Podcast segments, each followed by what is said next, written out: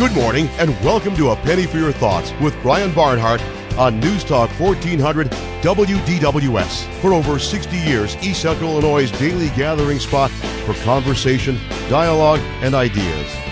You can join in on the phone, online, or via text. Our phone number is 217 356 9397. Email talk at WDWS.com or text us on the Castle Heating and Cooling text line 217 351 5357. Now, here's Brian Barnhart. And good morning, everybody. Welcome, Penny, for your thoughts on a Wednesday here as we start to wrap up the month of June. June 27 is the uh, date today in the year 2018. Glad to have you with us on Penny for your thoughts on News Talk 1400 DWS. We have a busy, busy show for you today. We're going to cover a lot of topics. We'll take your phone calls, emails, and texts today. Ruling just in from the Supreme Court says Supreme Court rules against big labor in dispute over union fees. That is an Illinois case, and uh, we'll get uh, the details on that here as that just came down from the uh, Supreme Court uh, just minutes ago. So that's some big uh, breaking news as we speak. We'll hear more on that from CBS uh, at the top of the hour, and our newsroom will have stories on it here at the bottom of the hour. Governor Bruce Rauner kind of stepped in a little bit, uh, an interview up in Chicago on WGN Radio, talking about uh, Champaign Urbana. And uh, he has since then apologized to Champaign Urbana officials. They all happen to be in the same area, not in Champaign Urbana, but in Washington, D.C. So we'll get uh, your reaction to any or all of that as we work our way through the uh, morning this morning. I know the uh, two mayors uh, apparently met with the governor last night, it appears, uh, both uh, Deb Feinen and Diane Marlin. We're going to hear from one or maybe both of those uh, mayors today along the way. We'll see if we can get them both and uh, get reaction to what the governor said and then what he said in his apology. So that's a big story here locally. Also, from a national standpoint, talk continues over immigration. A lot of immigration news today again. A lot of reaction to the Supreme Court ruling yesterday on the travel ban based on which camp you're in. Uh, you either like that ruling or you didn't, and uh, depending on what newspaper you're with, whether you're with the New York Times or the Washington Times, uh, both uh, weighed in yesterday in editorials. So we'll talk about that a little bit. 356 9397 is the phone number, the text line 3515357. You can email us talk at WDWS.com. Also, a big night tonight for us here on the radio. We'll have the Little League third place and championship games out at Zahn Park. They've been doing that now for 20 years at Zahn Park. They've had a Little League championship game since I think 1952. They've been playing uh, Little League Baseball, uh, CU Kiwanis, since 1949, so they're approaching 70 years and uh, they're inviting any or all of you that uh, played Little League Baseball in the, the Champaign Urbana Kiwanis League over the years, dating back to then, to come out to the games tonight. I think Meyer Capel's cooking some hot dogs and doing some different things, so they're celebrating uh, all of those who have played in the league, but also approaching 70 years and now 20 years at Zahn Park, and we've been broadcasting those.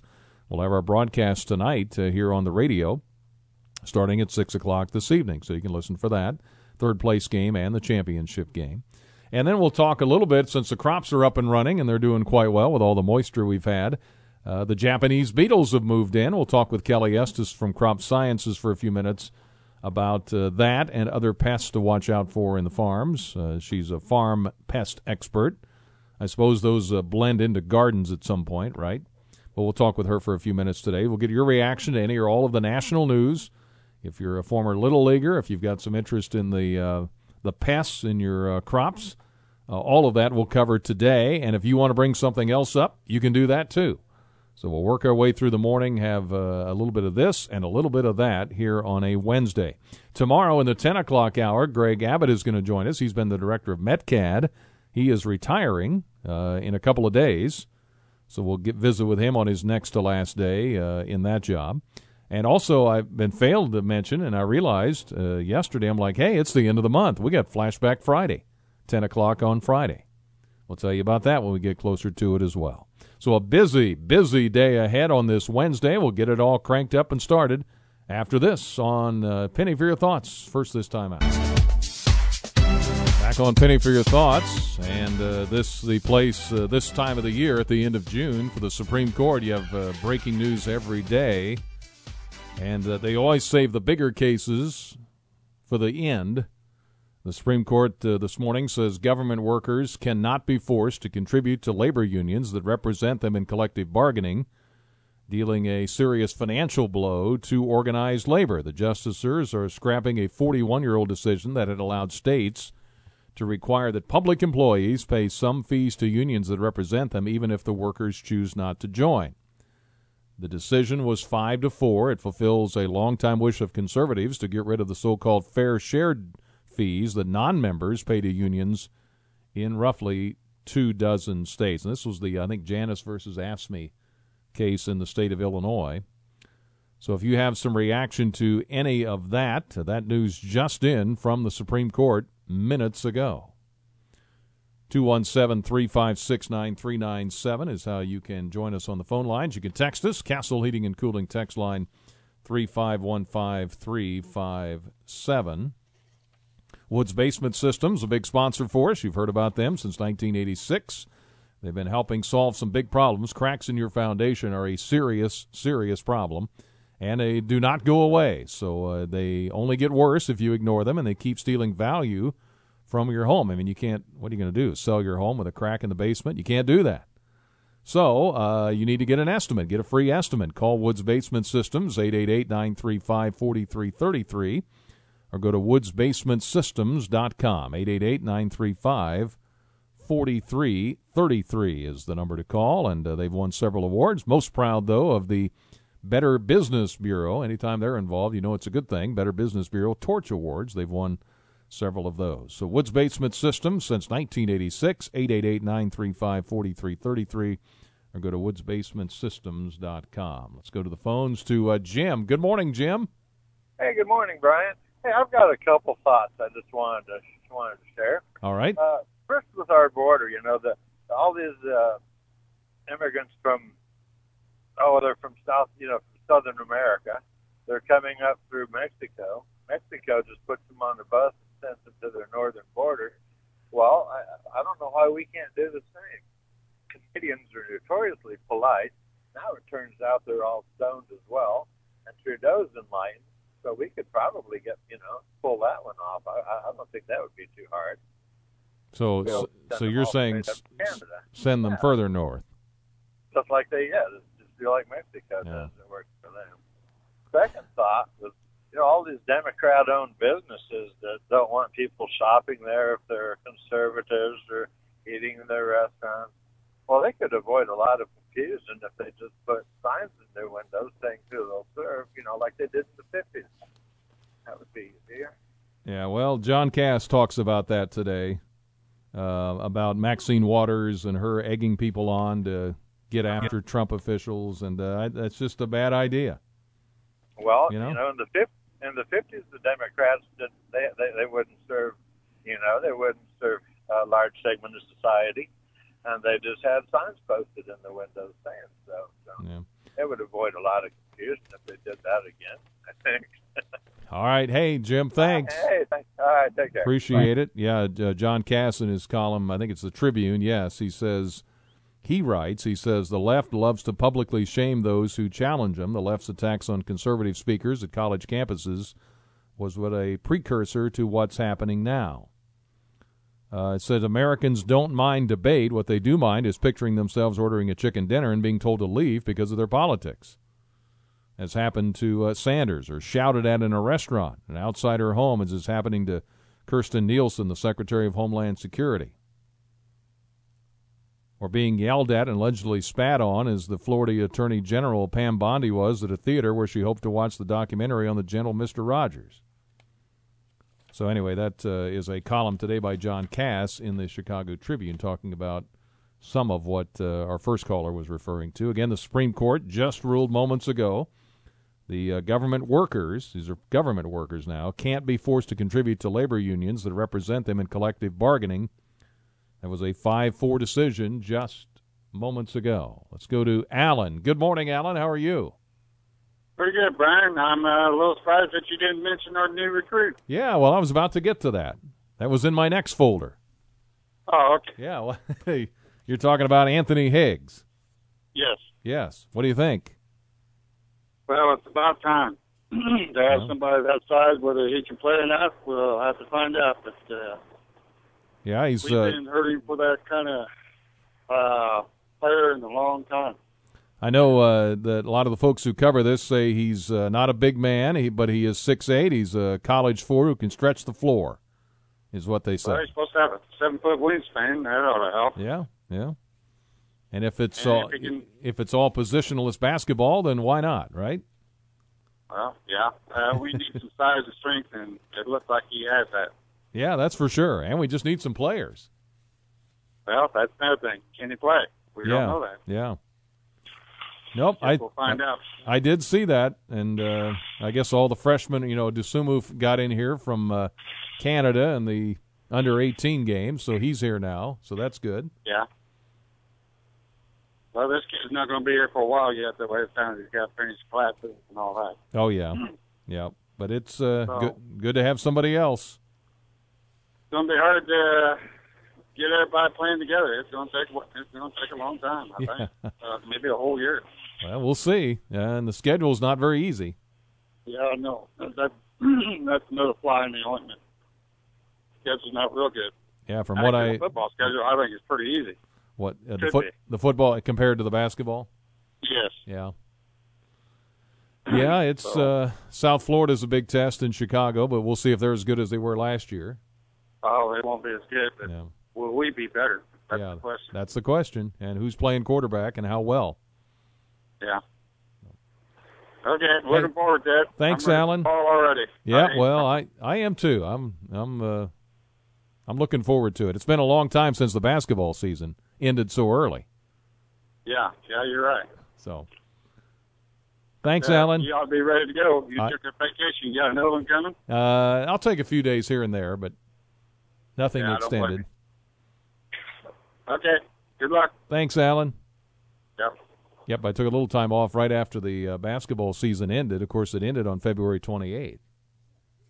So that's March, April, May. This is into June. That's what four months already. So I'm looking forward to uh, getting back at it. But we still got another month to go. The Big Ten Media Day is kind of for me is kind of the official kickoff of things related to football or Illinois athletics. We'll be broadcasting up there, by the way in about a month. I think it's the 24th of July, Tuesday, July 24th, from the Big Ten Media Day there in Chicago. 3569397, some of the reaction to the travel ban talk yesterday. Depends on who you talk to again, as is usually the case.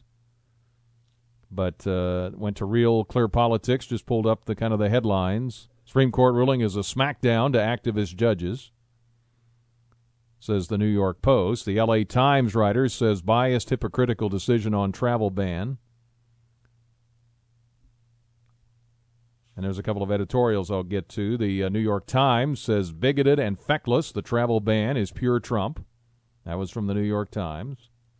So they're obviously not pleased with the ruling. And another opinion, Washington Examiner says Supreme Court teaches the resistance how the government works. So there's some of the reaction to the travel ban from yesterday. Back to the phones here at 921. Hi, Mark. Good morning. How are you today? Good. I am calling. Um, on Friday, there's going to be a um, retirement at MetCAD.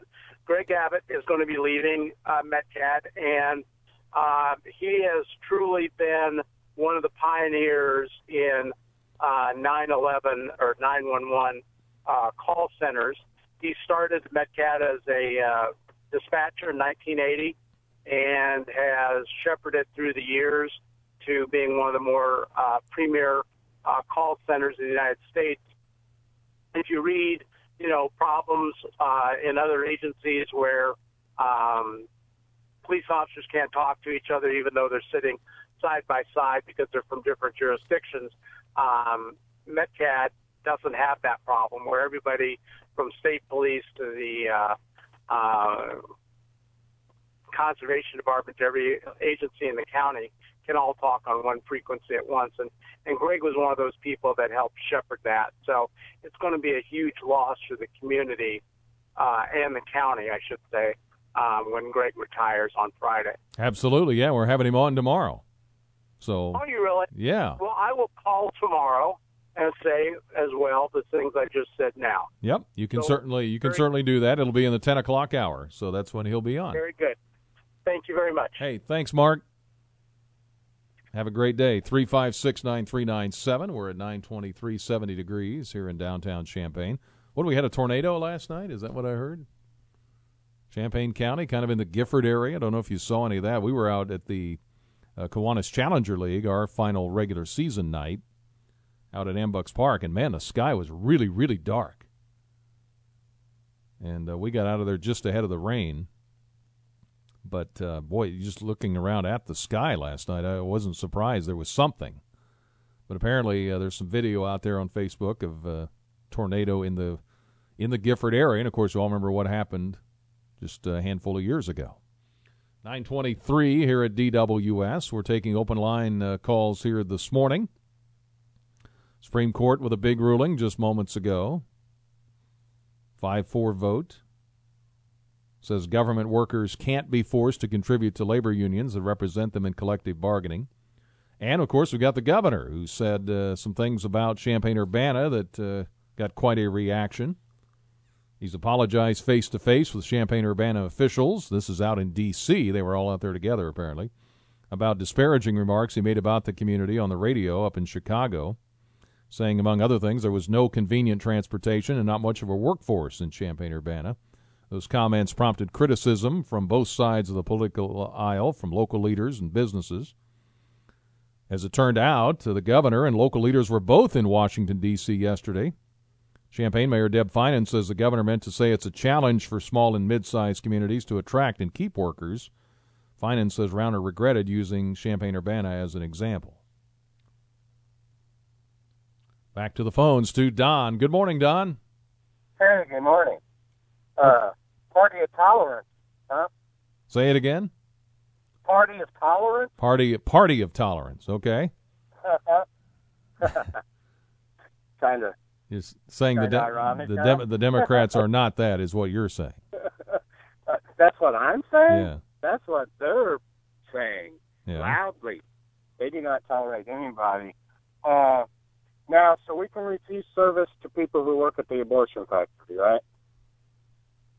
Can refuse And, certain, well- you know, like food, like they kick them out of the restaurant.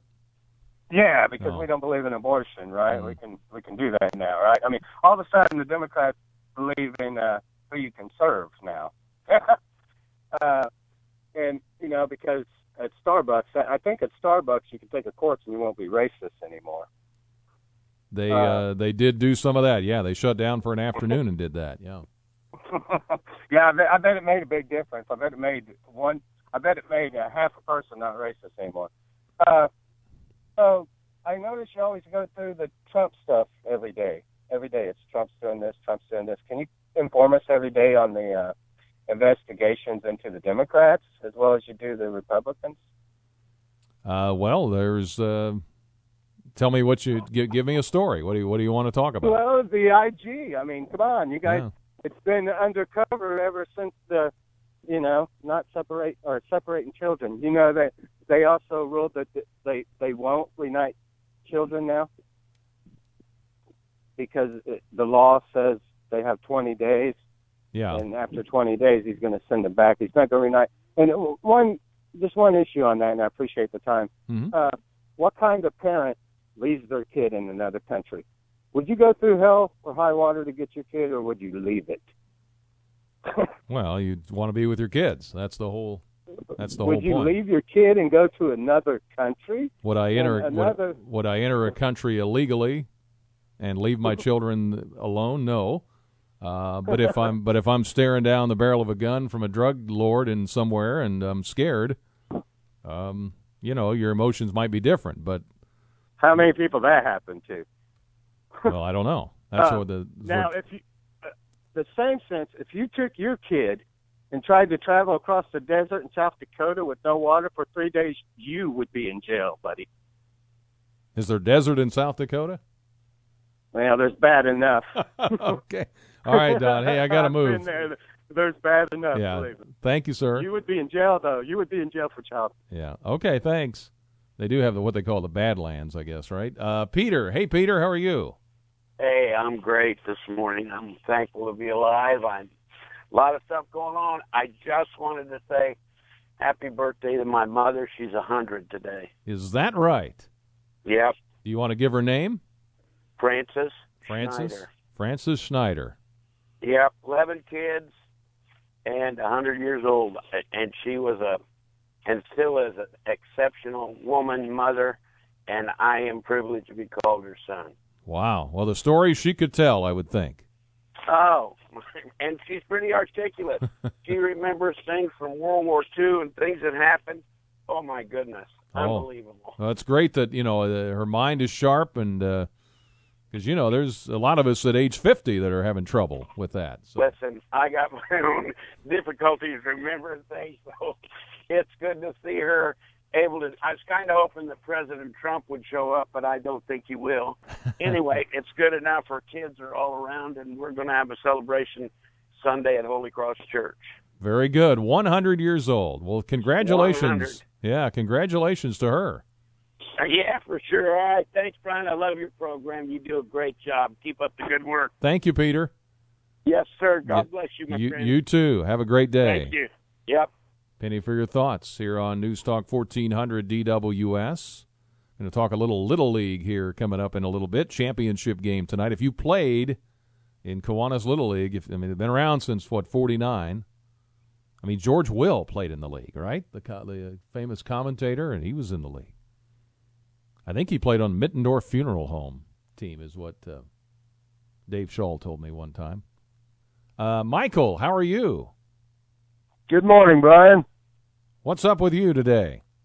Uh, I was just uh, hearing that the Janus case was decided by the Supreme Court, and I noted that our governor stayed out there an extra day so he could be there on the dispute that he started with the AFSCME folks. Yeah, so what do you think of all that? Well, I think it's just uh, another indication of Rauner not uh, taking care of the people of Illinois, just as he demeaned Champaign County and the University of Illinois this week. So you think that's a, a bad idea? What they um, so the, Yeah. the the public workers should should have to pay the due. Yeah. Excuse me. The uh, the union did take on more members because of what has happened, but I believe that uh, you know he looked to do this to divide the people of the state of Illinois. Well, uh, yeah, he's out there. That's that's for sure, and that's when he where he apologized to the um, leaders of Champaign and Urbana. So, but um, yeah, that's a it's a big. Uh, the Supreme Court always releases the really big ones towards the end of the month. So they yeah, um, it's true. this was a big one. but this is one thing for people to remember that Jan- uh, the, the Janus person was not the one that started this. Governor Rauner was, Hmm. but they they found the court found that he didn't have standing in the uh, lawsuit, so they come up with the Janus person to take over the lead on it. Yeah, I remember. I remember reading about that. You're right. Yeah, there was something to do with standing that was uh, challenged. So, Okay. all right. Thank hey, you, Brian. thank you, Michael. Appreciate it. Quick uh, break here, Ed. Nope, you want to go right to Michael? Let's do Michael with the news here. Uh, he's got more on the Supreme Court ruling. We'll talk a little Little League. We'll talk some Japanese beetles with an expert on that, since we're in the crops are up and uh, going good. And then we'll also uh, just continue to get your reaction to the Supreme Court, to the immigration stories that are out there, to the governor, all of this. Uh, but now, Michael with the news. Back on Penny for your thoughts. News Talk 1400 DWS. As you heard, the Supreme Court with the uh, ruling 5 4 against organized labor. It says government workers cannot be forced to contribute to labor unions that represent them in collective bargaining. All of that coming down 5 4 a little bit ago. We've talked immigration, we've talked reaction to it. Uh, today in history, just a couple of notes. Uh, actress Julia Duffy. Remember her from uh, Newhart, the second Newhart edition, and Designing Women is 67. Uh, President Harry Truman on this day, 1950, ordered the U.S. Air Force and Navy into the Korean conflict. On this day, June 27, 1950. And a lot of folks around I know were involved in that particular uh, war and battle or police action, whatever you want to call it. It was a war. Um, also, this is the day in 1980 President Jimmy Carter signed legislation reviving draft registration. I mentioned uh, one birthday. The other birthday today is Ross Perot. Remember this from uh, 1992 in the debate, three way debate. I think the principal issue uh, that separates me is that five and a half million people came together on their own and put me on the ballot. I was not put on the ballot by either of the two parties. I was not put on the ballot by any PAC money, by any foreign lobbyist money, by any special interest money. This is a movement that came from the people. This is the way the framers of the Constitution intended our government to be a government that comes from the people. Over time, we have developed a government that comes at the people, that comes from the top down, where the people are more or less treated as objects to be programmed during the campaign with commercials and media events and fear messages and personal attacks and things of that nature. The thing that separates my candidacy and makes it unique is that this came from millions of people in 50 states all over this country who wanted a candidate that worked and belonged to nobody but them. I go into this race as their servant, and I belong to them. So this comes from the people. Ross Perot running as the Reform Party candidate back in 1992 against Bill Clinton and George H.W. Bush. And if you study politics, and I do a lot, uh, I think this was kind of a foreshadowing of the movement to kind of that third way, that, that outsider, you know, running against the establishment candidates back in 92. It's kind of a hint, I think, of things to come. And uh, obviously, Perot didn't make it, but he certainly got a lot of votes. All right, Corey Swanson's a hands on owner, meaning he works on almost every job with the crew. The Roofing Dog, truly a family owned business. 100% owned and operated by Corey Swanson and his wife Melissa. The Roofing Dog crew, comprised of roofing professionals certified in roof installation. Here's the big thing they'll help you with small repairs and help save your roof. Even if Swanson Roofing did not do your roof originally, they're happy to come out and fix any problems. Swanson Roofing, the Roofing Dog, serves uh, Champaign, Vermilion, Ford, and McLean counties. Give them a call, get a free estimate. 217 355 Roof, 355 7663 if you prefer the numbers, or visit the Roofing theroofingdog.com. They're locally owned and operated. Corey's a graduate of Rantoul High School and the University of Illinois, and again, uh, full time uh, benefits for the workers. And so everybody's on the same team there, and they do a great job for you. Swanson Roofing, the roofing dog. Contact them for your roofing needs, whether it's a big repair, I mean, replacing the whole roof, or just uh, repairs on your roof. All right, we'll come back with more. We've got more conversation to go here. We'll talk a little bit about the 20th anniversary of uh, Kiwanis Championship games at Zahn Park. We've got those broadcast tonight, third place game and championship game. We'll visit with a couple of Kiwanians about that and Little League officials after this timeout. Penny for your thoughts. News Talk 1400 DWS. We roll along here on a Wednesday, 27th day of June, 356 9397. Text us on the Castle Heating and Cooling text line 3515357, and you can email us talk at wdws.com. Tonight here on DWS on the radio at 6 o'clock, Campus Sportswear and Coons play for third place. You've got Plumbers and Pipe Fitters against Illinois American Water at 8, or about 20 minutes or so, 25 minutes after the first game is done. We'll have them on the radio tonight. Uh, the Kiwanis Champaign Urbana Little League celebrating 20 years under the lights at Zahn Park. And of course, the uh, Little League has been around uh, for the Kiwanians since 1949. We've got uh, George Wilhite with us from the uh, Kiwanians, and we've got Dave Dupree with us as well. This is a big night tonight. Uh, Dave, welcome. Thank you. Yeah, 20, 20, years under the lights. Well, not for me, but uh, yeah. but it's a big step for yeah, for Zahn Park, and yeah, the you kid, know the kids always look forward to playing under the lights. They all love that. Now, years ago, George, you know, uh, Kiwanis donated uh, what the land, the money for well, the land. How did that the, work? The Zahn family initially donated five acres to the park district for a new park, and the park district acquired other land. But it came time to put in ball fields, baseball, soccer fields, and Bob Tolson, longtime director for the director for the park district, was a member of Kiwanis. And I suspect there was some table talk because in 1996, 97 some Kiwanians decided they wanted to raise money to put in lights out there. Champaign Urbana did not have a lighted Little League field. It's still the only lighted Little League field in town. Mm-hmm. And eventually, in 1998, they turned over a check for $56,000 to pay for having lights out there. And this will be the 20th championship game played under the lights at Zahn Park. And it'll be on the radio, and I think uh, our radio station's been out there for 20 years, I think, doing all those games. I suspect they have. Yeah, yeah, that's for sure. George Wilhite is with the Kiwanians, of course. They do great work in our community with young people. Dave Dupree is here as well. Uh, so the big games are tonight at six and eight. Now uh, George Kiwanis has been part of the Little League since what 1949. 1949, right? and one of the teams playing tonight, Coons, has been the only sponsor every year since 1949, which is quite a record. Uh, tonight also we're going to have some special events going on out there since yeah. it is 20 years under the lights. Meyer Capel, uh, law firm for several years now, has had a grill out there on the championship night. They'll be out there tonight with free hot dogs and chips and some water. Free food. Free food. Kiwanis is going to have some free peanuts, of course, for baseball, and also some gummy bears. Uh, we have some special stickers for the folks who are out there celebrating 20 years under the lights.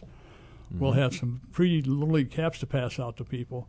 We just want everybody to come out and have a good time tonight. Should be nice weather. I think I saw the numbers. Uh, since 1949, 25,000 youngsters have participated in. That's our best estimate for the for the uh, Peanut League, the Farm League, the suited teams. It's about 25,000. Mm-hmm. Over time. 700 this year. I know in the early 70s, and there's a lot of different areas, ways to play baseball now. Yep. There's travel teams, there's all sorts of things. But uh, I think in the early 70s, 1,600 uh, at the peak of it. But the Twin City tournament started back in 52. 52. Prior to that, from 49 to 52, another Kiwanian, Jay Cox, said as he recalls when he was playing back then, the top teams in each league had a little mini tournament. But in 52, they started where tournament for all the teams. Everybody has a shot to win the title. When my son played back in the late 70s, there were 51 teams playing in that tournament. Mm-hmm. The first year he played. Yeah. Now, did you uh, invite all the people that have played over the years to we come would, out We tonight? would like to see as many former Zon Light Little League players show up as possible. We want them to come out and cheer for the guys who are there now.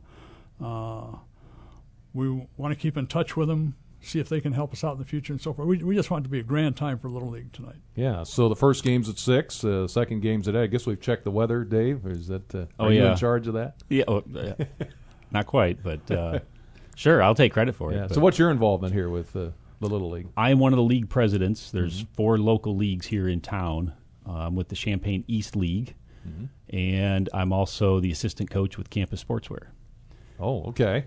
So so amateur playing, groundskeeper. So you're playing uh, for third you place know. tonight. Yeah, we're playing for third place. Yeah. Tough game on Monday, but uh, we hope to bounce back. Yeah. And of course, uh, Coons is also in our league, so we've seen them twice already this year, and all the boys will be quite familiar with each yeah. other. Still a lot of interest in baseball in our community. Yeah. Oh, yeah. Definitely. This is a very strong baseball town. Um, but like you said, over the years, there's been uh, different avenues for boys to go play, mm-hmm. uh, and I think some of that's based on their competitive level. Um, some of it's based on um, uh, ability uh, mm-hmm. and also uh, whether or not they can afford to travel. Um, so, Little League is still there. It's still the the probably the base, uh, the rock solid uh, foundation for most kids. Mm-hmm. But 30 years ago or so, there weren't as many options for, right. for youth. There wasn't mm-hmm. summer basketball leagues, soccer leagues, swimming, golf, tennis. Uh, and on a, any given day at the local park, you'd see 10 or 12 boys down there, or maybe a girl or two as well, play, playing baseball, just without any adults around. George Wilhite with us for a couple more minutes, along with Dave Dupree. Again, the uh, third place game tonight, Campus Sportswear against Coons at 6, 8 o'clock. Got uh, plumbers and pipe fitters. They're kind of a Cinderella story in the tournament, and uh, Illinois American Water, who's the uh, favorite, I think, uh, tonight in that. So, George, why is this imp- why has this been so important for Kiwanis to be involved all since the beginning? Kiwanis is always involved with with youth projects. That's the the whole purpose of Kiwanis to help. Motto is to make it a, a better better world one kid at a time. Mm-hmm. And whatever we can do, if somebody points out a need to us, where we had several projects we started because people came to us and said, "Hey, this need is not being met." We delivered a check the other day. There's a group in Urbana that deals with young mothers, uh, teenage mothers who have kids at home, and they need help on learning how to take care of the kids. We gave them some checks for books and some checks for some equipment, so when they go out and do home visits, there'll be things to occupy the kids, and they can work with these mothers to make the work. We Mm-hmm. we deal with kids from preschool to high school. We have scholarships we give to high school seniors going out. So all ages of kids, Kiwanis likes to be involved mm-hmm. with them. Children of the World is the uh, focus. Of course, yep. the Tom Jones Challenger League through Kiwanis as well. Just wrapped up the regular season. But uh, George Will, I mentioned, was a famous Little League alum, George, right? George Yeah. Will played for Mittendorf at Eisner Park. Okay. Uh, I don't know how good a player he was, but every summer he has a a wonderful baseball questionnaire column.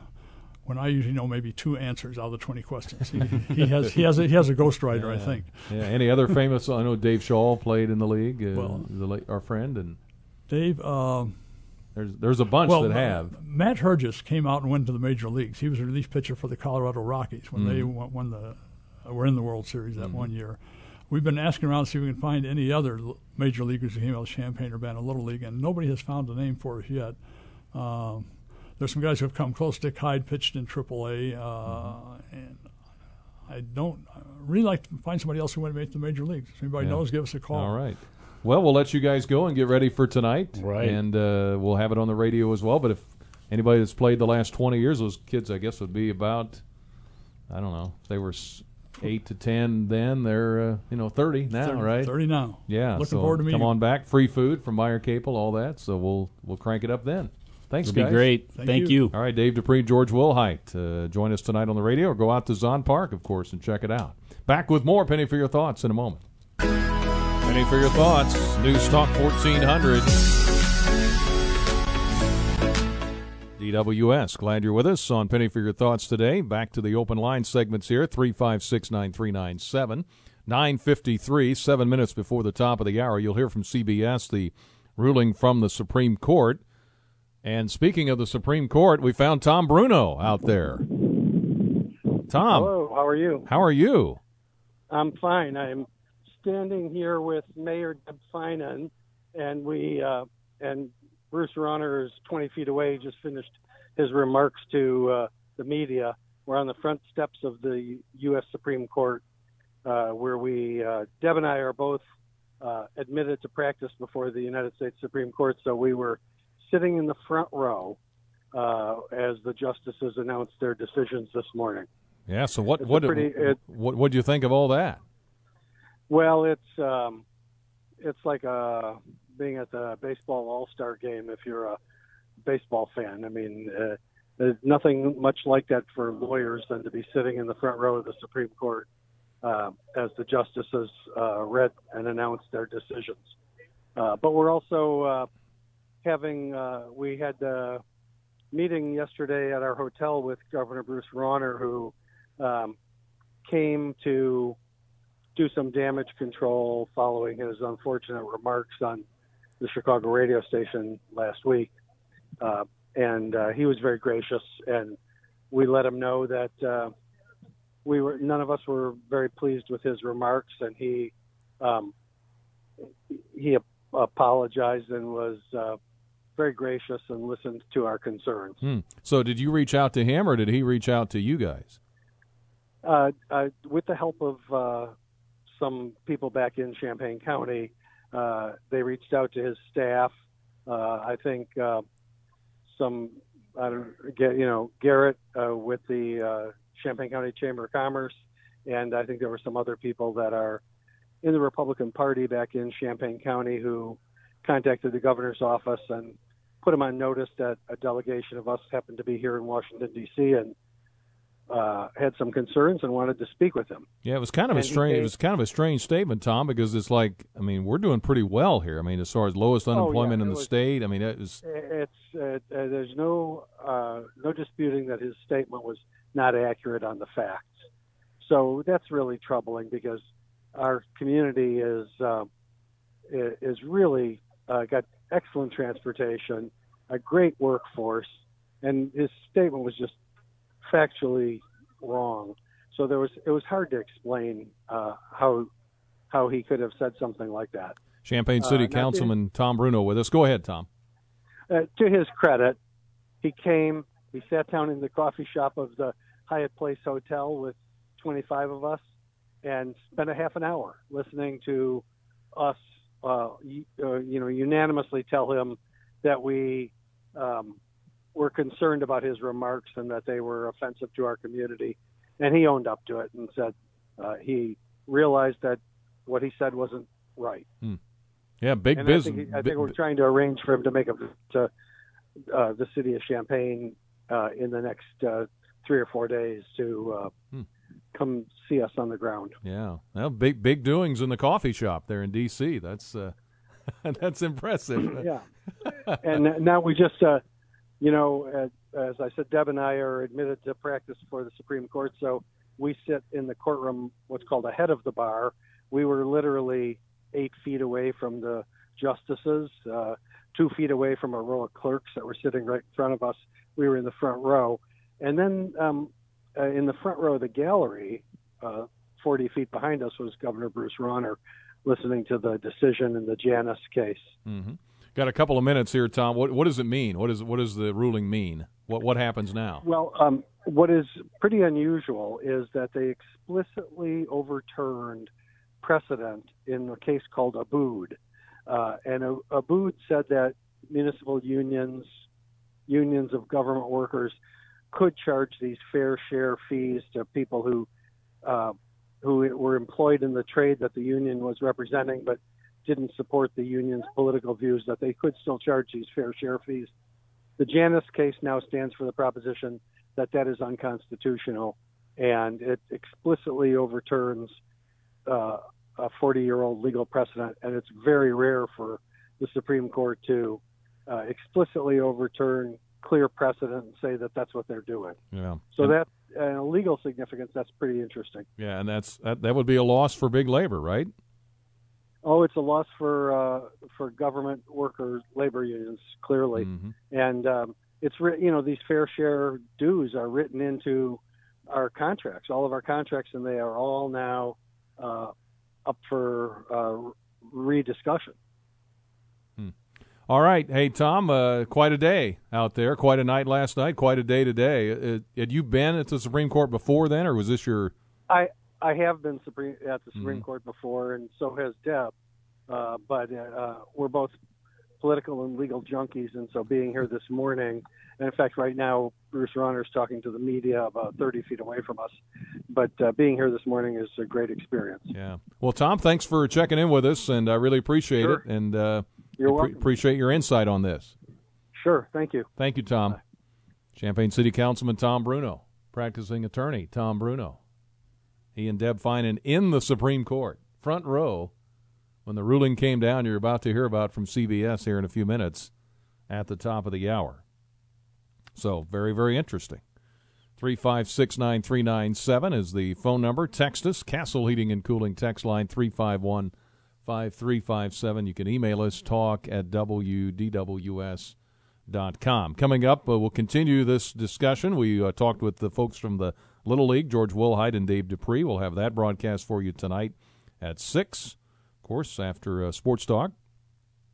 Coming up tomorrow, Greg uh, Abbott, Metcad director, he retires on Friday. We'll visit with him. We got Flashback Friday, 10 a.m. on Friday to close out the month of June. All right, the news is next. You'll hear more from CBS on the Supreme Court on WDWS. Champaign Urbana, the news is next. It's the second hour of A Penny for Your Thoughts with Brian Barnhart on News Talk 1400 WDWS. You can reach out to us on the phone at 217 356 9397. Email talk at WDWS.com or text on the Castle Heating and Cooling text line 217 351 5357. Now, here's Brian Barnhart. And we're back on Penny for Your Thoughts, News Talk 1400 DWS. We've had a busy morning today, as we thought we might. Uh, big news from the Supreme Court, 5 4 decision. Uh, there's a lot of reaction to it, uh, but the 5 4 decision basically, the Supreme Court says government workers can't be forced to contribute to labor unions that represent them in collective bargaining, dealing a serious financial blow to organized labor.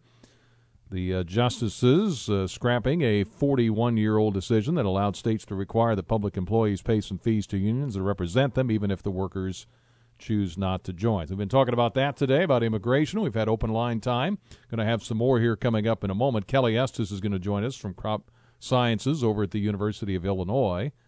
We'll talk about pests here in a moment. Diane Marlin, the Urbana mayor, she's out in Washington, D.C. How are you, Diane? Well, I'm recovering from a pretty exciting day yesterday. Yeah, how about that? Uh, you didn't make it over to the Supreme Court like Deb Feinen did, huh? No, and she was there to hear this Janus decision coming Yeah. down. Yeah.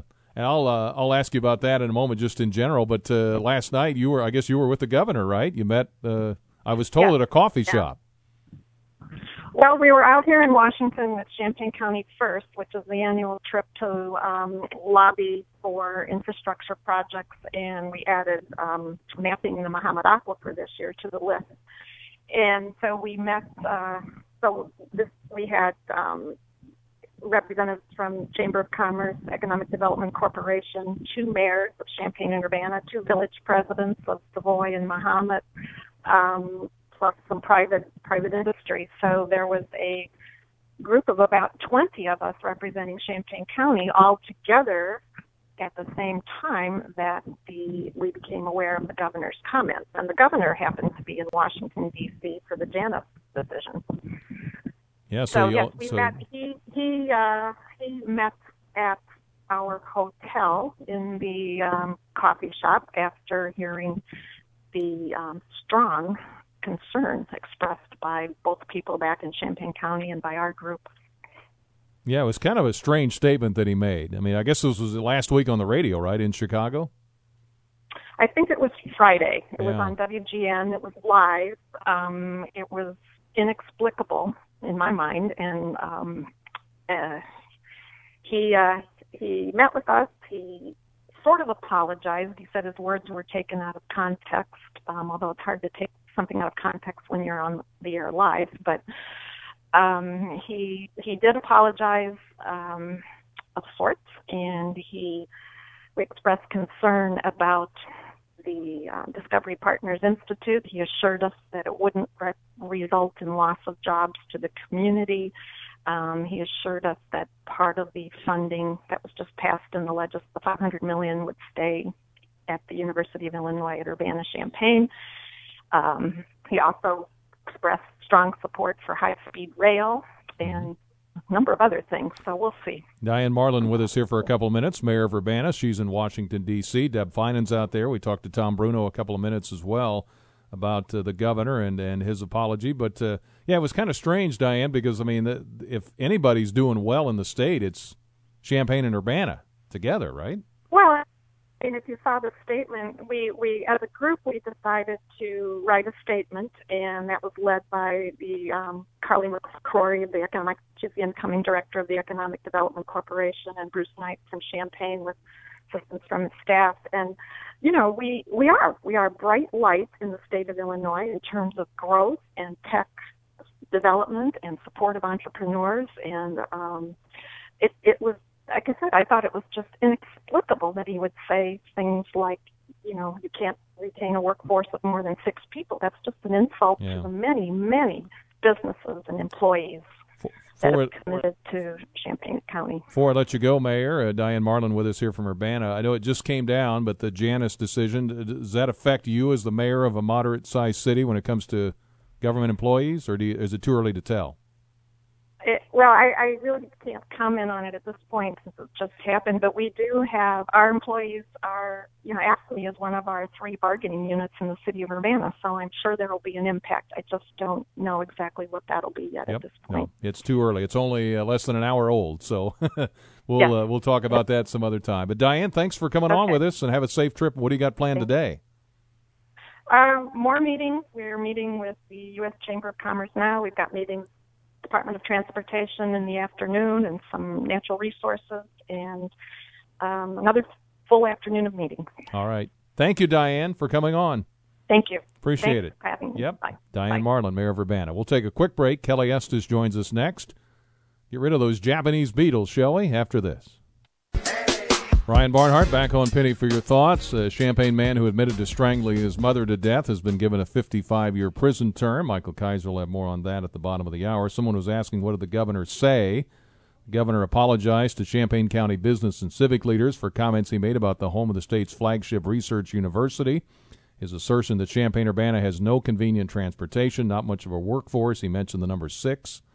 Uh, to retain top technology firms touched a nerve in this tech heavy community. And you can read all about it in the News Gazette. But uh, he uh, clarified his marks. He says the words were taken out of context, all of that. Okay. Uh, and also, uh, Bill says unions were just bankrolling Democratic candidates that were giving big contracts to unions in return. Where has that gotten the state of Illinois? That's from Bill. All right, Kelly Estes is waiting patiently here. How are you? I'm good. Good. Over at Crop Sciences at the U of I. I'm actually at the Illinois Natural History Survey. Oh, okay. But all on campus, and I do a lot of uh, work with Department of Crop Sciences. So okay. Yeah, it's all merged together, right? the College of Aces. Sorta, yeah. Yeah. We fall underneath the Prairie Research Institute, and Mm-hmm. we do a lot of collaborative work together. And you graduated from the U of I? I'm a U of I grad. Yeah. Pretty proud of that. I am. Yeah. Yeah. And you what did you major in? I was a crop science major, Mhm. and so we've had that tradition here. Yeah. Now the chancellor is that's what his expertise is, right? Pretty much. Yeah. Chancellor Jones. Yeah. So uh, Kelly Estes is with us from the University of Illinois. We brought you on because the crops are going good. It seems like. Yeah, after a, a slow start, things are really starting to pick up, and we're getting lots of rain. Everything's Mm-hmm. growing like crazy, and you know, in my job, the insects are going like crazy too. So I guess it's good for business all around. So what do you what do you uh, what do you do? I guess give me a couple of things that you're you're involved with. You do some writing. You do some broadcast. Uh, things? Yeah. So my official title is the state um, agricultural survey coordinator, and I work with our Illinois Department of Ag and USDA, and I coordinate invasive species surveys around the state. So things that are not known to occur here or just maybe getting started. But then I also do a lot of agricultural pest survey work with the Department of Crop Sciences, and so a lot of that tends to merge together. And you do some. Uh, I know you've written some with Farm Bureau, different magazines along the way. Yeah, we work with a lot of uh, industry partners with Farm Bureau, Prairie Farmer, uh, Corn and Soybean Digest. We also do try to do a lot with University of Illinois Extension through their Home Yard and Garden newsletter, their Illinois Fruit and Vegetable newsletter, um, all those kinds of things as well. Kelly Estes is with us from over at the University of Illinois. So Japanese beetles, they're here. They're here. They're all in your backyard. I saw in a tweet, right? They are. Um, we have a our garden. uh well, was heavily infested, but we we took care of that the other night. But um, the thing with Japanese beetles is it farmers hate them, homeowners hate them, the community in general hates them. So it's a universally hated pest. Well, it's there in the cornfield or whatever, and then it'll. I mean, the, a lot of people have their gardens right next. If they're out in the country, it's right near the farm field. So It is a, a Japanese beetle. Um, has a very wide host range, and so it's um, aggregates on those host plants, and anything around those plants tends to get fed upon. yeah, So are they better or worse this year than? that's yet to be determined. We Yeah. generally see populations go up and down um, in different areas of the state. Western Illinois was inundated with them last year. Some of the biggest populations I'd ever seen. But, you know, we're hearing about big populations back in Western Illinois, Southwest Illinois, here in the Champaign Urbana area. So we're getting ready to do our statewide survey of corn and soybean fields, and that'll give us an indication of maybe how things are comparing to years past. hmm Uh, does the weather play any factor? It's been really wet here. It has been really wet. and It's also been really warm, and so insect development is um, temperature driven. So the warmer it is, the faster they grow. Up until a certain point, as we get towards the end of the week here, we're talking high 90s, you know, uh, heat indexes of 100. So when you reach a certain point, they just kind of stable out. But you know, uh, we're seeing things a little bit earlier this year than what we have in the past. Mhm. Uh, Kelly Estes is with us from the uh, University of Illinois. Does a lot of research. When you say you're going to go out and survey, what what does that involve? I mean, Well- a lot of people. It does. It involves a team of uh, college students that I have. They're all great. I have six of them this year, and so we'll split up and we cover about 50 counties across the state. And um, you spend the day driving, and we have selected counties where we pick a highway down the center, and you stop and you survey corn and soybeans. You go X number of miles, stop, go again. So we have no uh, knowledge of the type of uh, crop or trait maybe that's planted in that cornfield, or has it been sprayed, has it been not? So it's completely random. So when someone's out there with a clipboard, or do they do it all in their uh, iPhone now or whatever? I mean, does, We do have clipboards, Yeah. um, a lot of sweep nets, a lot of baggies, a lot of looking at corn and soybeans in this line of work. so they get all of that, and what do they do with it? They bring it back somewhere, or We bring it back to our lab and we will go through it and identify all the insects that were found, and then we bring all that information together. And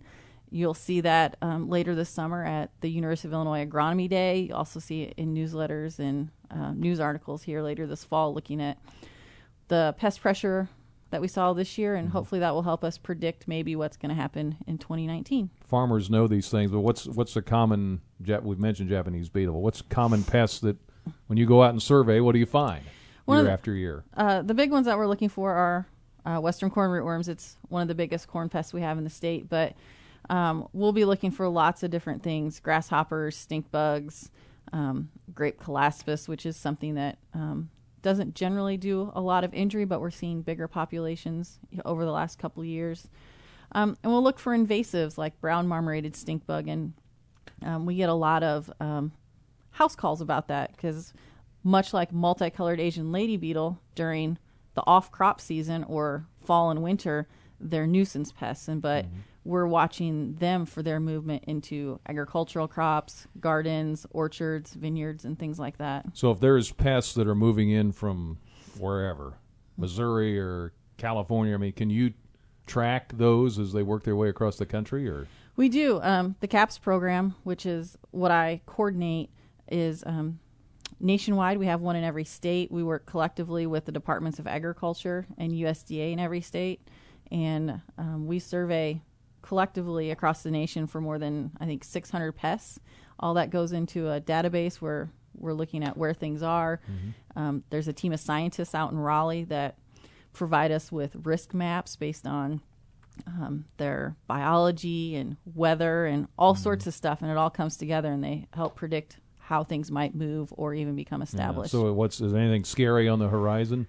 Our biggest our biggest one that we're looking at right now is called spotted lanternfly, Yeah. and it's uh, out east, um, and it's a, a leaf hopper, very beautiful actually, but um, it feeds on lots of different kinds of plants. It's a hitchhiker, can move on firewood, on even like if we would bring stone or pallets as they move across country, but um, yeah, affects vineyards, hops, uh, orchards, has potential for backyard gardens. But if people remember soybean aphids from years past, aphids produce this honeydew, which is like a sugary secretion, and we're getting reports out east of the populations being so high that like honeydew is dripping from trees.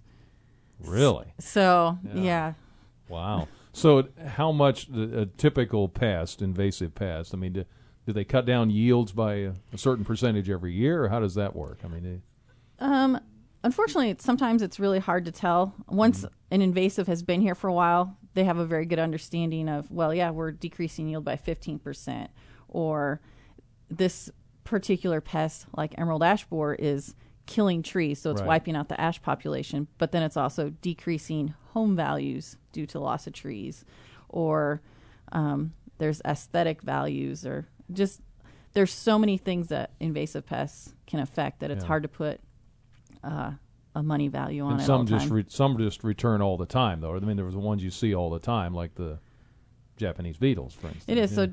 Japanese beetle's not native, but it's basically established um, Mm-hmm. here in Illinois. And not very many people know this, but it's not established out west. Hmm. So there's actually um, programs um, through USDA that are at airports, and it's called a harmonization plan. Airplanes are inspected and cleaned at times if they're moving west to make sure that we're not taking Japanese beetles and introducing them um, to California. Is that why they say on if you go international, they have you fill out a a food uh, customs report or something that says you're not bringing That's exactly fruit it. and, and and other vegetables into the country? Is that why they do that? Yeah, Customs and Border Protection um, spend a lot of time looking at what people are bringing into this country because you have those unintentional hitchhikers. You can have mites in produce or even little thrips or all sorts of things that are just hiding in things and coming along for the ride. Well, this is pretty uh, pretty interesting work you're doing day to day. I would assume Illinois, being in the middle of the heart of the Corn Belt here, this is kind of where a lot of this merges. A lot of the study being done at the U of I would would have national impact. I would think. It really is. People don't think of Illinois being a high risk for invasive species because you may think of things like Florida, um, surrounded by water on three sides, but and you know we're surrounded by cornfields. You couldn't possibly be dealing with that, but we're actually, I think, ranked fifth in the U.S. for highest risk of invasive pest introduction. You know, we have O'Hare, we have thousands of, mi- of miles of highways. A lot of um, shipments from Asia come in by boat to Long Beach. They're unloaded onto rails, and those rails are brought straight to Chicago. Hmm. So um, we're kind of ri- really at an epicenter of Yeah. transportation and pathways. Yeah. So how do you get rid of the beetles? Is that a long story? Due diligence.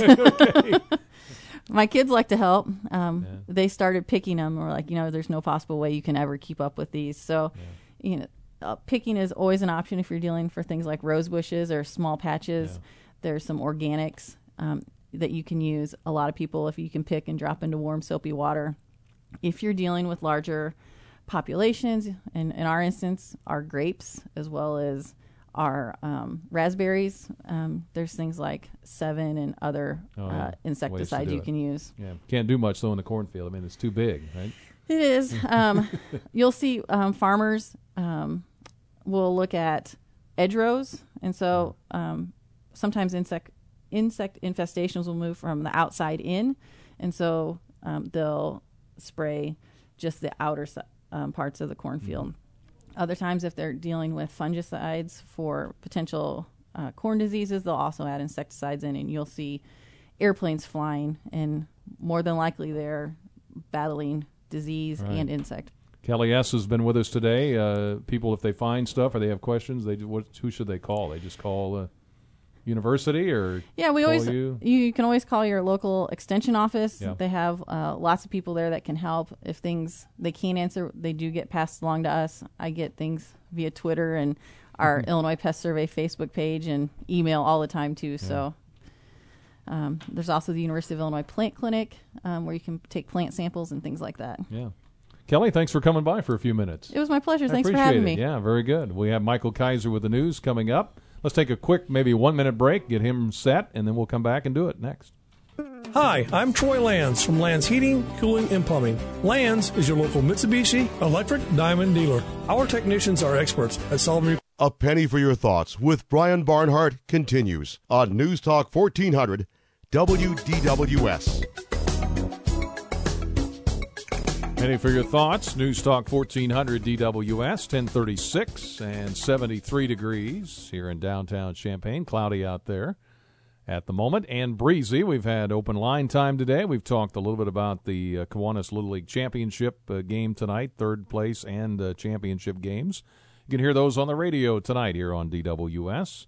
20 years under the lights at Zahnd. They'll have free food. Meyer Capel's out there um, grilling and providing food. If you uh, played in the last 20 years, you've been to get out there. They'll get you. Uh, they'll recognize you a little bit. I think with a sticker. Jim Shepard does the PA out there for those uh, games tonight. So uh, anyway, get out there and uh, support the young folks as they play. Uh, a couple of things. We've been talking about the Supreme Court ruling. We heard from Tom Bruno. He was there with Deb Feinen, the mayor of Champaign. Of course, Tom, an Urbana attorney, but also a Champaign City councilman, on the ruling by the Supreme Court 5 4, ruling government workers can't be forced to contribute to labor unions that represent them in collective bargaining. Also, the governor, uh, on an interview last week, I guess, uh, late last week on WGN, some people may be just tuning in saying, well, what did he say? The tragedy for us in Illinois is he says the U of I is here, one of the great research universities in the world. Their students have started some of the great companies in the world. He mentioned a few. And he said there's several reasons, but part of the reason is Champaign Urbana is wonderful, but it's very hard to keep a company of more than six people there. There's no convenient transportation, not much of a workforce. It's very hard. Uh, what can we uh, we can start some companies there, but what we need to do is help the U of I expand in Chicago, Rockford, and Peoria, uh, and have that have large economic systems and great companies already. WCIA reporter questioned the comments online. Twitter was off and running. Many tweets pointed out that large tech companies with hundreds of employees have been operating in Champaign Urbana for uh, years now, including Wolfram Research and others, the Research Park, uh, so forth. So, anyway, that's what all the hubbub was about. And uh, we contacted a couple of the mayors. Deb Feinen couldn't come on with us. Tom Bruno could. City councilman, and then Diane Marlin also checked in with us, the mayor of Urbana. So that's kind of what all that was about. Uh, phone lines are open here. If you have some comments on any or all of this, uh, feel free to uh, jump on with us either on the text line, the email, talk at WDWS. Text line is 3515357, or you can call us 356 9397. Busey says Internet Safety Month is this month as the month of June winds down, and uh, in recognition, they highlight some ideas to uh, help consumers protect themselves from online fraud. Keep your computers and mobile devices up to date, set strong passwords, watch out for those phishing scams with a PH, keep personal information personal. Um, it's, it's, easy to you know just use the same password all the time. I guess it's easy to remember, but uh, that probably could get you in trouble. But uh, try to keep those uh, unique and different. Secure your internet connection with a password. Shop safely. Read the site's privacy policies. And with constant changes in technology, there's always new ways for risk. The best way to protect yourself is to be proactive. Check out the Information Security Center, Busey.com, or stop by any of the convenient locations to uh, get information. Three five six nine three nine seven. The uh, Dow this morning is up. You said two hundred and twenty-five. All right, so they're rolling again. Uh, Ten forty. Brian, good morning. Good morning, Brian. How are you, sir? Oh, I'm uh, fat and sassy. Good. Anyway, uh, another five to four decision on the Supreme Court. You know, uh, if Hillary Clinton was elected president, all of these decisions would have been reversed. You know, and uh, something's really wrong with our our government when uh, we all hang on bated breath for nine people to decide what the country's going to do. You know, you get some yahoo judge out west somewhere that, you know, has a ruling on his own personal preferences, and then uh, you know, it gets all jammed up in the court, and then it goes up to the Supreme Court, and you know, the the the picks are highly political these days, you know, and uh, something isn't right about that. Yeah. Well, there's always been, you know, as far as picking the people to be on the court, the politics obviously is it's the nature of the beast. Um, President Roosevelt tried to get what uh, he tried to what they called pack the court yeah, stuff the in, court. Yeah, you know, with uh, with so there's always been some politics with it, but um, you know the the idea is that they're to rule. You know, things that come before them. Is this constitutional or not? I mean, that's the the way it was intended. But obviously, um, politics and the and I, I don't know how much people actually even paid attention to the Supreme Court in a lot of cases, except mm-hmm. in the media age. I mean, there have been a lot of big decisions. I'm not saying there weren't big ones, but we didn't have the media attention focused on who the justices are and who picked them and so forth like we do now. Yeah, it's it's just uh, for nine people to have that much power. I mean, it's it seems a little skewed. It seems like the power should be back in the people's hands, the legislatures, you know, and uh, where to where the representatives are, rather than just nine people, you know, bringing the power on down from the mountain, you know, and so let it be written, so let it be done, type of thing. Yeah. Well, and some people are complaining. I know the New York Times, in their editorial, you know, complained and said, "Hey, you know, if um, you know, Obama nominated his man, and I forget his name now, but he was nominated, and the Republicans held it up and never, you know, brought it to the to the Senate, and then of course uh, Trump got his chance. So. Mm-hmm. Well, Obama got to pick two of them Sotomayor and uh, Kagan. Yep. And they're they're uh, they're uh, very loyal to their side. That's for sure. Yep. All right. Hey, thank you, Brian. Mm-hmm. We're on Penny for your thoughts. Back to the open line segment here. We're with uh, Kurt now. Hey, Kurt. Good morning. Yeah, good morning, Brian. I have this to say about the five to four court decision. I had worked for the Illinois DOT for 32 years, and I was also a member of the Teamsters. Now, what I don't see in this is that if they don't have to pay fees, it, it, and still the union has to represent them, to me, that's not fair because it's like this. Why should you do the free service to somebody that does not pay?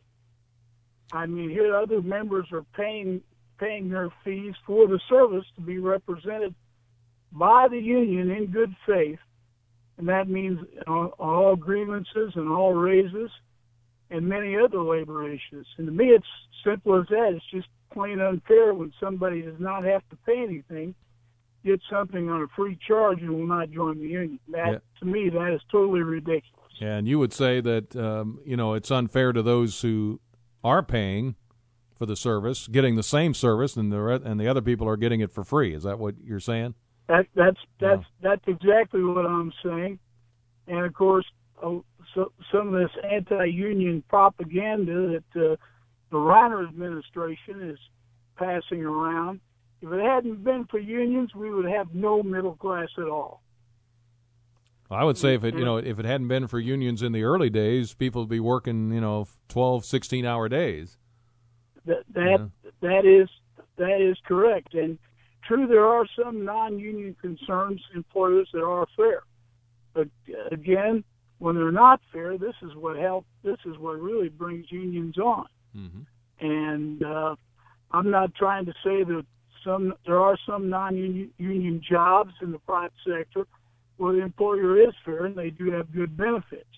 But when they don't have good benefits or are just paying minimum wage or not much above minimum wage, I can see why people want to have unions.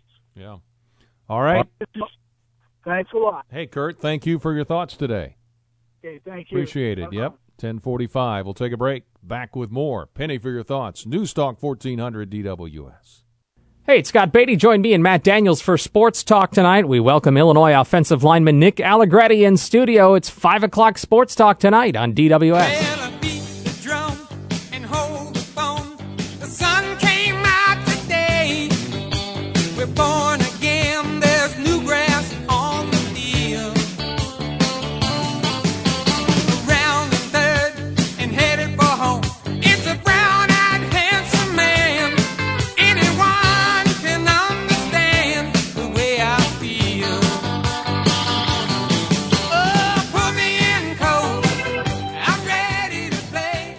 Penny for your thoughts. News Talk 1400 DWS. We've had a lot of open line time today. We've had various guests pop in and off. We've had uh, Tom Bruno from the steps of the Supreme Court, Champaign City Councilman Diane Marlin, Mayor of Urbana, from the remarks the governor made late last week that caused quite a firestorm. We've kind of told you about those.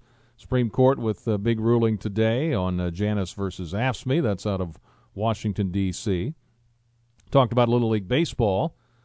Uh, center field there reminded me about that, of course. You heard the promo for Sports Talk. We'll have uh, coverage, of course, the Little League uh, third place game, championship game tonight out at Zahnd Park. 20 years under the lights out there. Tomorrow, an open line in the first hour. Then Greg Abbott, who is the Metcad director, has been for several years. He is retiring on Friday. So we'll have him on Thursday, his next to last day on the job. We'll visit with him in the second hour. Have an open line time on Friday. May do a quick reminder of the, uh, of course, Ice Cream and Independence coming up on Sunday in the afternoon. And uh, with Dr. Linda Morehouse, may check in with her, get an update uh, on uh, Friday. Uh, and then Flashback Friday, 10 a.m., the last uh, hour of the last Friday of the month. Always have a lot of fun with that with you, our listeners. So we'll do that 10 a.m. on Friday. 1054 356 9397. Text us, Castle Heating and Cooling text line 3515357. Or you can email us, talk at WDWS.com. Believe it or not, uh, these are some things I found in case you missed it. There is an active NFL player who's also a medical doctor. Kansas City Chiefs guard Laurent Duvernay Tardif, don't know if I've said that right, but that's what it looks like, got his medical degree from Canada's McGill University last month after finishing his classes during the off-season since being drafted by the Chiefs in 2014. He asked the NFL to let him have the letters M D M period D period on the back of his jersey after his name. Similar to how some players have junior or senior or the Roman numeral 3. Like Ed Bond III or whatever on your jersey. But a Canadian media report says the league has refused his request. And the NFL isn't saying why or even confirming the decision. So he's got a medical degree. He's playing football. We ought to let him let him put MD on the back of his jersey, right? They have a lot of uh, stipulations, and I understand why. stipulations on what goes on the back of your jerseys. It's not the XFL where they were putting, uh, you know, remember the old XFL that was came and gone like the wind. They were putting all kinds of strange things on the jersey. They don't want that, and they want some uniformity, and I get that. But I mean, how many practicing doctors are there in the NFL, right? Got a text in says the uh, governor stands up for Chicago, the murder capital of the U.S., but puts down Champaign Urbana. He says it's not fair. That's a text in on the Castle Heating and Cooling text line. One other, a couple other stories you may have missed. Kraft Heinz Company has officially announced they're bringing back Planters cheese balls and cheese curls again. Cheese flavored snacks were phased out about 12 years ago, but due to pleas and petitions from fans, they're ready to make a comeback. Planters says the uh, cheese balls and curls will have the same texture, taste, and fluorescent orange color that you get all over your fingers that they did 12 years ago, and they'll also be sold in retro style canisters like they were over a decade ago. You'll be able to find them online from Amazon and Walmart.com beginning in July. But uh, mark your calendar. The company says they'll only be available for a limited time. So that was I found that interesting. And you might think a hot day like we've had might be a good excuse to eat ice cream, but then you'd be overestimating the treat's ability to cool you down. A scientist at the University of Queensland, I guess that's Australia, writes for the conversation that the effect of ice cream's temperature is rapidly outweighed by the heat generated by digesting it. now, I don't know about this. He says he, maybe he's right, but he says he said you should drink small amounts of warm beverages like tea or eat hot, spicy food with chilies. Uh, no, thank you, as these will both make you sweat more and thus cool down. Says that's why spicy foods are popular in warm climates. Okay, now I, I I'll just stick with ice cream. Thank you very much. All right, 1058 here at uh, DWS. Those some of the stories in case you uh, missed them along the way amidst all the other um, big stories that we've covered today. The Supreme Court and its ruling. You've got the uh, governor, and we've had reaction to that locally. And again, a little weather action last night. No injuries or damage reported last night as a tornado with a track similar to the 2013 Gifford tornado rolled through Champaign County. That was about 8:45 last night. Moved northeast about 30 miles an hour on a line from near Thomasboro to near Gifford. By 9 o'clock, the uh, storm had weakened. If you're on Facebook or have a chance to check out the uh, video, you might take a look at it. The Weather Service will be out today. They are doing a damage assessment, but it said preliminary reports indicated some trees and outbuildings were damaged. Gifford itself only got a little bit of rain, according to the fire chief there. So that uh, story from last night, yeah, it was really, really dark last night. Uh, if you were out and about, and uh, boy, in some places it was so dark, it's like it's going to rain any second, and sometimes it did, and sometimes it did not. All right, that's going to wrap it up for the show. Thanks to Tom Bruno, to Diane Marlin, to Kelly Estes, to uh, George Wilhite, uh, and our guest, of course, from the uh, Little League, the Kiwanis Little League uh, Championship games, third place games, coming up tonight. Uh, we appreciate all of our guests uh, being with us today, David Dupree as well. Thanks to you for being with us, all your phone calls, emails, and texts. We really appreciate that. And we hope you'll join us again tomorrow on Penny for Your Thoughts. Greg Abbott is going to join us, retiring from Metcad. And we'll have an open line at 9 a.m. Friday, 10 a.m. Flashback Friday. Enjoy your Wednesday, WDWS Champaign Urbana.